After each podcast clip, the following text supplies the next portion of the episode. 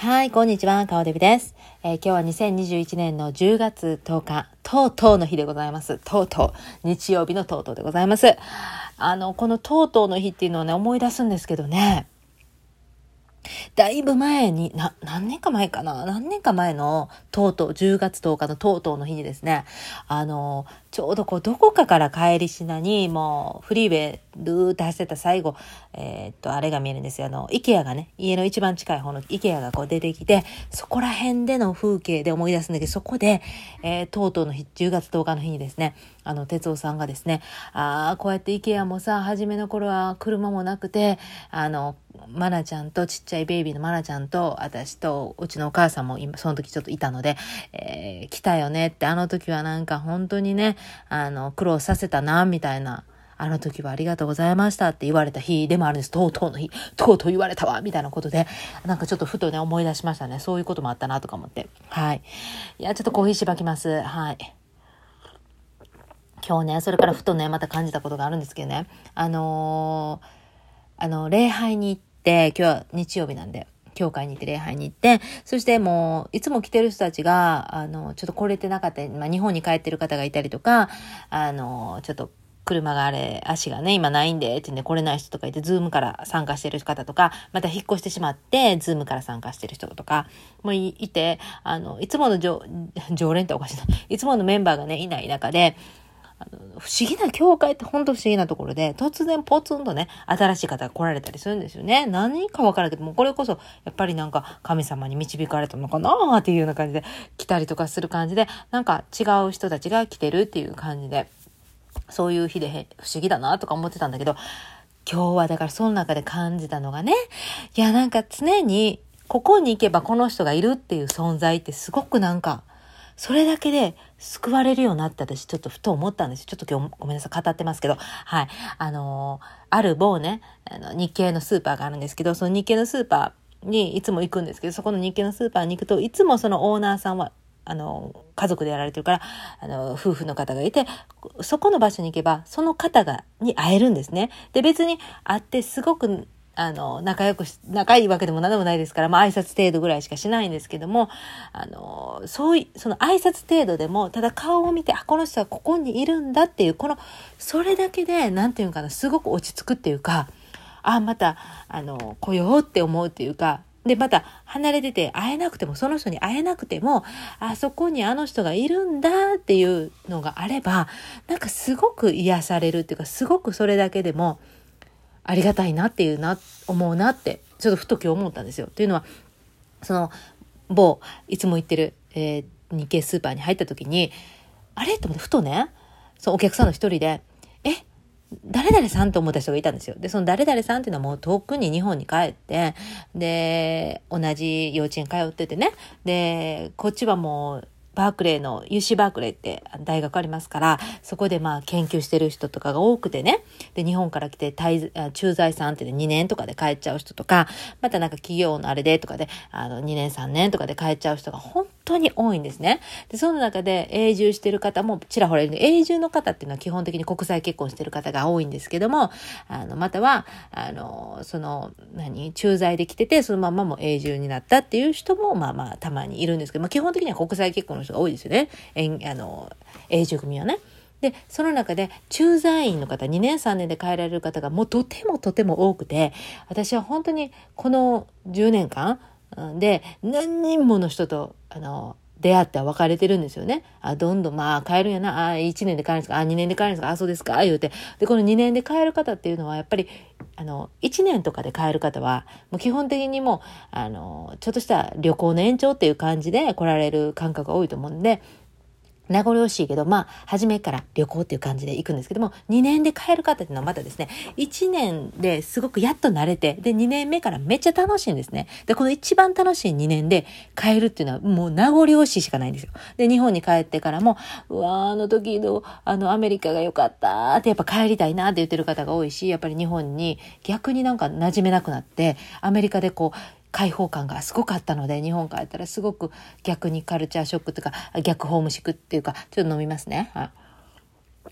そういった感じで、そういう方々の感情のこのアップダウンとかも私たちもこう、なんか永住組は見ながら、あーって思いながら、あの、見守って、あの、あーお帰りになって、あーとかね、そういう見守っていくっていう立場であるんですけども、今日その日系スーパーでたまたま立ってた人が、その帰った人にそっくりやったのよ。雰囲気はパッと。だから生き写しとか生き量かなあれ。生き量がパッと入ったかな彼女ちょっとアメリカのこと考えてたのかしらっていうぐらいパッと見えて、えー、と思ったの。あ、でもそんなのいるわけないわと思って。それで、ふとは、あの、なんていうの？我に返ったんですけども、あ、なんか、そういう駐在の方からしても、ここにこの人がいてくれるっていうだけで、なんかすごく励まされることってあるんじゃないかなってふと思ったの。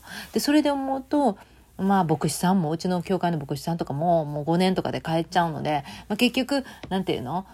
ここの牧師さんはこの人だっていうのが、まあ、英語部の牧師さんもまあ変わったりするので、この人だっていうのがないんですよ。教会って多分そういうとこだと思うので、牧師さんがずっと一緒、何十年一緒っていうところはなかなか、まああると思うんですけど、そういうところは珍しくて、基本的にこう変わったりするんですね。でそれっていいんだけど、いいんだけども、やっぱり違う新しい風が入っていいんだけども、やっぱり同じ人があの場所に行けばこの人がいるんだっていう、それだけでめちゃめちゃ励まされるなって、こう、今日ちょっとなんか改めて思って。それで言うと、私もここで住んでることっていうのは、ここに住んでるだけで、誰かをもしかしたら励ましてるかもしれないと、ちょっとふと思ったんですよ。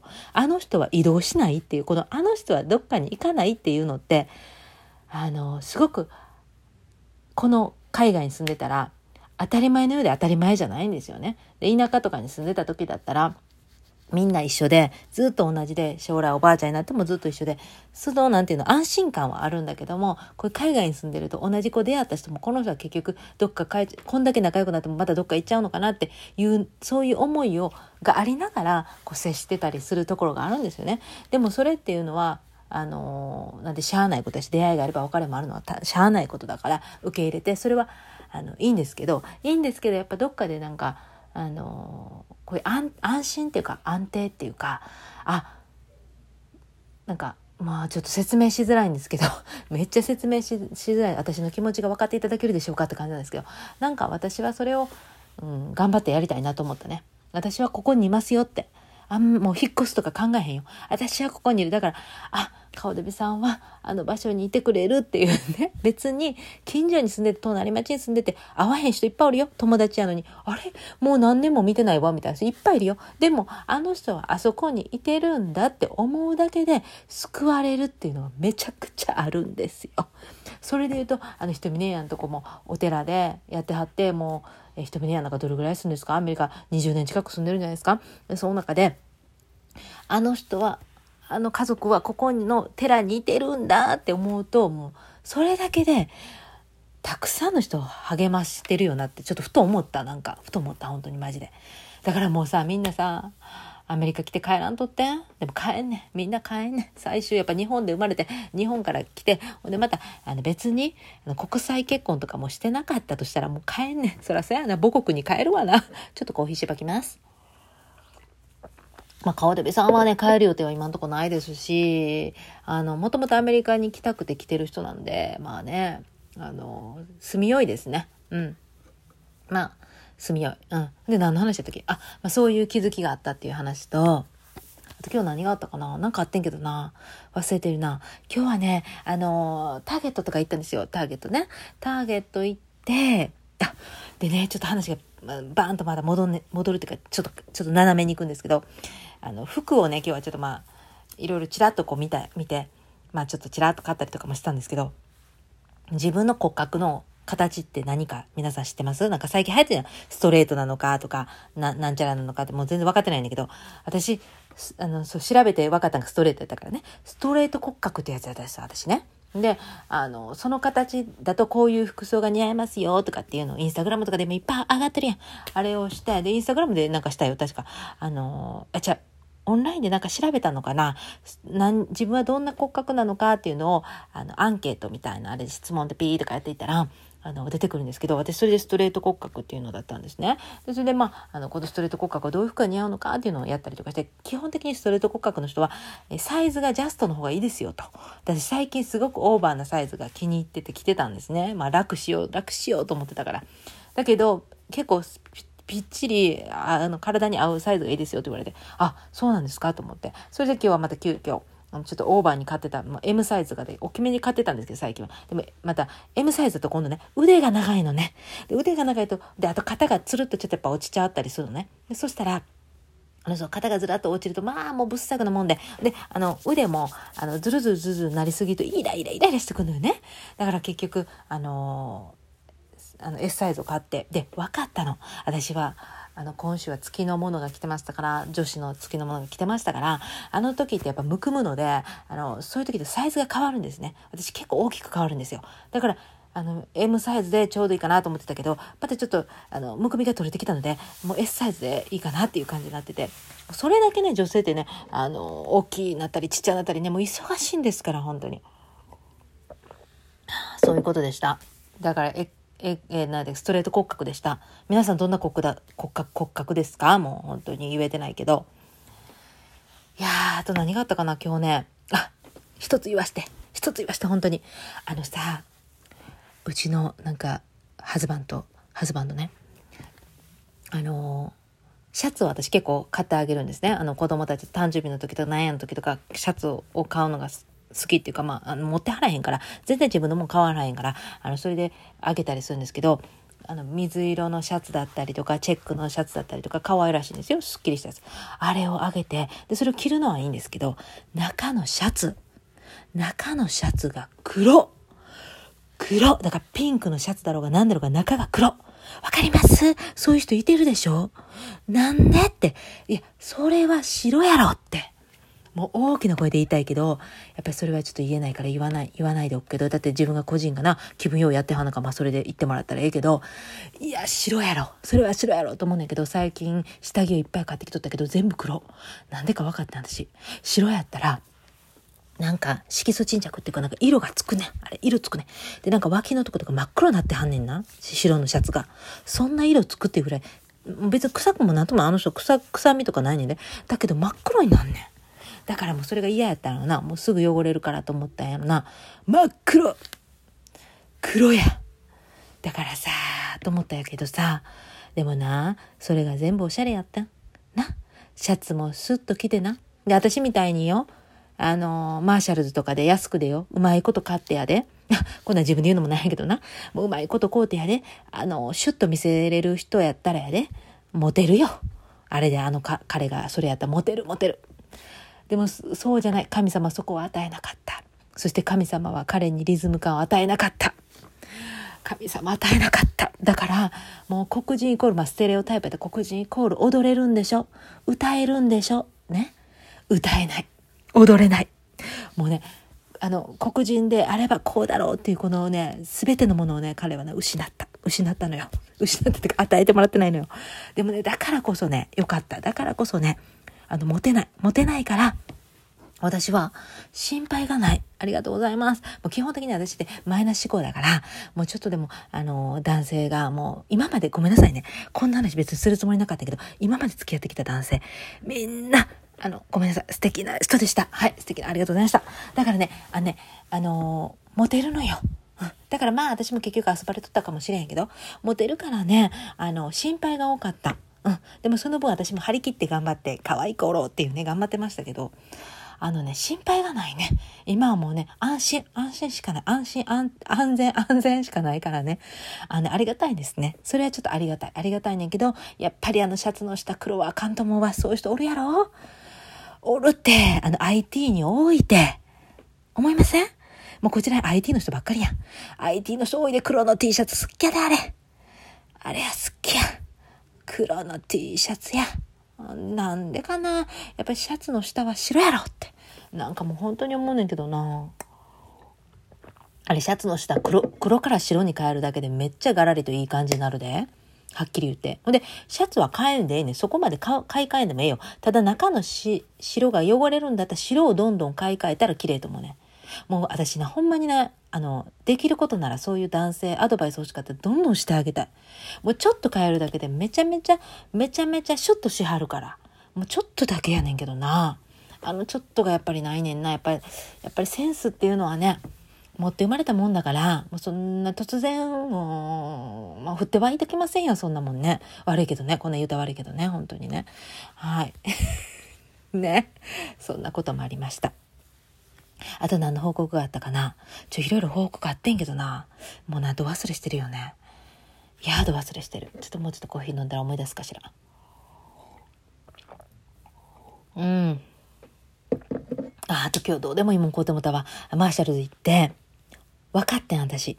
マーシャルズで買うもんで、ブラウスとか結構売ってあんねんな。で、あの、柄物とかで、トゥルトゥルっとした素材、わかります？トゥルトゥルっとしたやつ。なんか、なんていうのあれ。ポリエステルなんだトゥルトゥルっとしたやつ。もうシワなりませんよ、みたいな。ああいうのいっぱい売ってはんねんな。せやけどな、あな、あの、一見可愛いかなと思うねん。あの、ヒョウ柄とかもいろいろね。可愛いかなとか思うねんけど、あかんな。もう柄もんちょっとあかん。私あかんわ。柄もんとかしたら、あの、一気になんていうの田舎臭くなって、もう田舎臭いとか言ったらまたあかんな。いらんこと言わんでよろしい。だけど、だからな、もうな、あの、シュッとな、今日は、すごく柔らかい素材のシャツを見つけたの。ふわふわのなんか、当に気持ちいい。ふわふわの白のやつ。あれをね、ゲットして。で別にいるかっていらんねんで。いらんねんけどなんかこうと思ったら。そして、ヒョウ柄のモコモコの、モコモコのハット。これがね、なんと私の頭にピタッときたのよ。でもそれ買うよね。でもね、ぶっちゃけ私帽子って全然かぶらん。帽子全然かぶらんねんけど、買ったね。いらんもん買うよね。もうそうやっていらんもんばっかり買ってくねんけども、そうこうしたらね、50ドルくらい使ってた。マーシャルズって結構すぐ行くよね。なんであんな、2, 個3個ぐらい買っただけかな。50ドルだった。何？と思ってびっくりしたと思ってね。したよね。あと、ターゲットもなんやかんでね、30ドル使ってたけどね、ターゲットさんはね、あの、これね、ちょっと動画でも今度 YouTube で出したいんだけど、クリームの、あの、なんていうの？えー、っと、ベース？あれ好きなの私。アイシャドウとかするときに下、下地のクリームのみたいな。クリームシャドウみたいな。あるのよ。あれがなんと、パッと見つけたの。それが3ドル60でセールになってたんですよ。ピンクとか、えー、ちょっと茶色とかいろいろね、あってね。それがね、クリームのやつってね、本当に馴染むんですよ。馴染んでその上からまたシャドウを塗るんだけど、すっごくいいの。ちょっとコーヒー芝箱。あれゲットしたの。あれはちょっと今度 YouTube で私の化粧品をダダダと見せたい。めっちゃあるから今。今いっぱい溜まってきてるからね。あとね、あ、またあれ買った私。あの、ヘアカラー剤ね。これも最近ナチュラルですよ、みたいないっぱい売られてるやんか。あれもこうって。いや、そんな話したかったんちゃうねんけど。ななんかそんな話したかったんちゃうのにな。なんか、なんだかんだ忘れてる。なんか今日やったこととかも一切忘れてる。今日ランチ何食べましたか？あ、コスコで買ったよね。だ、鉄夫の話だよね。鉄夫がシャツが、あ思い出した今日哲夫がなあの礼拝で司会をしたんですよ。で彼が司会に立って日語部だから日本語の礼拝ですよ。それの司会ですよ。すごいですよね。台本を読んでそして聖書箇所を読むんですけど聖書箇所ってあのネイティブの日本人でも難しいんですよあれね。あ何か難しい言葉とか言うし漢字も難しいし。でも哲夫ずっと読んでたんですよ。で素晴らしいなと思って。で彼がそれやってる時いつも思うのがあの織田信長に仕えてた。今で忘れちゃった名前。何やったっけ？サスケ？サスケっていたでしょ？あの黒人なんですよ。織田信長に使えてた、えっと、お、お月さんはね、黒人さんなんですよ。あね、いつも彼見たらね、鉄を見たらね、そのサスケやなと思うんですよね。だから、なんか、不思議。あの時代で言うとサスケ。なんか、日本のところに黒人の人が馴染んでるっていうのも おかしくてね。もう最近もうめんどくさいから彼はハーフですっていう風にご紹介してますね。ハーフちゃうんだけどな。完全にアメリカ人。だけど、彼ほんま不思議なことに、あの、まだ日本に一回も行ったことない時やで。で、日本っていうことを知らなかった時、中学生ぐらいの時って言ってたかなに、夢で戦国時代みたいな夢を見たんだって。で、それは後にこれは戦国時代にだったんだって思ったらしいけど、何にもわからんかったけど、なんていうの？戦争に行く感じで、いっぱい夜、夜中だったんで夜中に馬がブワーって追って自分はその馬にカチャンカチャンカチャンってなんかあの蔵みたいなあのつけて用意してほんでえー、っとなんかリーダーの人が「なんやかんやかんや」って言ってで自分たちはそれを聞いてるっていうそういう夢を見たんだって。すごない？彼結構スピーなんよ。かなりスピー。彼はねかなりスピー。でそれでその夢を見たんだけどもその時は何にもわからんかった。でその後にあの日本の、まあ、日本のなんか、あの、なんていうの、お店とかがあったらしい。で、日本人の友達とかいて、その日本人の友達の、あの、ジャパニーズアメリカンってことね。あのこっちで生まれた日系の人。だから、日本語がネイティブではない、まあ、ファーストラングエージではないんだけども、お父さんとお母さん日本人っていう友達もできたりとかして、そして彼は日本に興味を持ち出すんですね。そして高校かな。で、日本語の授業を取ったりとかして、で、そっからが彼の日本語の始まり。ね。で、そして不思議なことに彼、20歳ぐらいで、あのな日本に1年間だけちょっと留学みたいな住んでねでそこでホームステイをするんだけどもそのホームステイ先初め決まったとこ行ってたのよ。で行ってたんだけどそことなんかあの終わそことのあれが終わってどこにおったりとか、まあ、忘れたけどそっから彼は毎日のように通ってるあの図書館があったのよ。でその毎日通ってる図書館にいて、さ、斜め向かいに日本人の女性の人がいつも座ってたんだって。で、それ毎回こう、会釈はするんだけども、ある日なんか雪がごつ降ってたの。で、雪がすごい降りますね。ってその人が言って、あ、本当ですね。って言った時に、ちょっと、あの、英語を教えてくれるってその方が言いに来て、それで見たらそれが、あの、聖書のなんかやったらしい。で、え、クリスチャンですか？って僕もクリスチャンですよって、えー、私は、あの、私はクリスチャンですよって彼女が言って、で、日本って、えー、クリスチャンが、1%未満でね。あのすごいちょっとなのにまさかそのクリスチャンの日本人がいてしかもすごく信仰を持ってらっしゃる方で熱心だったと。でそれそれがもう感銘を受けて哲夫はね。そしてびっくりして。でそしたらうちにおいでなさい言ってその彼女に言われてでお家に行ってそして礼拝とかをねお家でやってるのを見たりとかして感動してでそしてそこでもホームステイすることになったんですよ。その出会いで。すごない。でその方たちともずっと未だに連絡を取り合ったりとかしててはいしてるんですけど、まあ、そういうふうに日本とのね密接なね彼はねあの大好き日本が大好き。でそして礼拝を彼が司会してる時は彼やっぱり日本の魂やなだなんて思いながらそれをさ彼の司会でさ日本人の人がみんな聞いてるっておもろいよね。その風景もまたおもろいなと思いながらでもやっぱりね日本語はそこまで完璧ではないのであのちょっと詰まったりとかするしもちろん読む時の間とかもちょっとあの飽きすぎたりとかねしちゃうのじーっと見たりとかするから。するんだけど、まあそれはそれで、まあよしとして、で、最後の最後でね、あのー、献金ね、献金をまあしたい方はね、オンラインもしくはチェックで郵送にて、えー、受け付けてますと。今はコロナだからね、その場ではもう、けあの、献金を集めないからっていう話。で、そして、えー、それがわからない場合は、えーデイビス哲夫かって自分のことね、哲夫ってまあ呼んでるんですよ。デイビス哲夫さんかって自分のことさん付けしてました。デイビス哲夫さんか。で、もう一人の誰々に聞いてください。誰々の人は、えー、さんつけないっていうね。自分だけさんつけて、他の人はさんつけないっていう。ちょっとそれを真顔でやってたから、プって笑ったよね、私。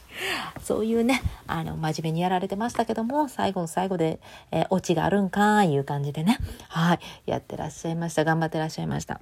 しかし、シャツの中黒はあかん。もうこれだけは最後に言わして、本当にあかん。ね。本当に飽きませんよ。それだけは、あの、ぜひ気をつけてください。本当に。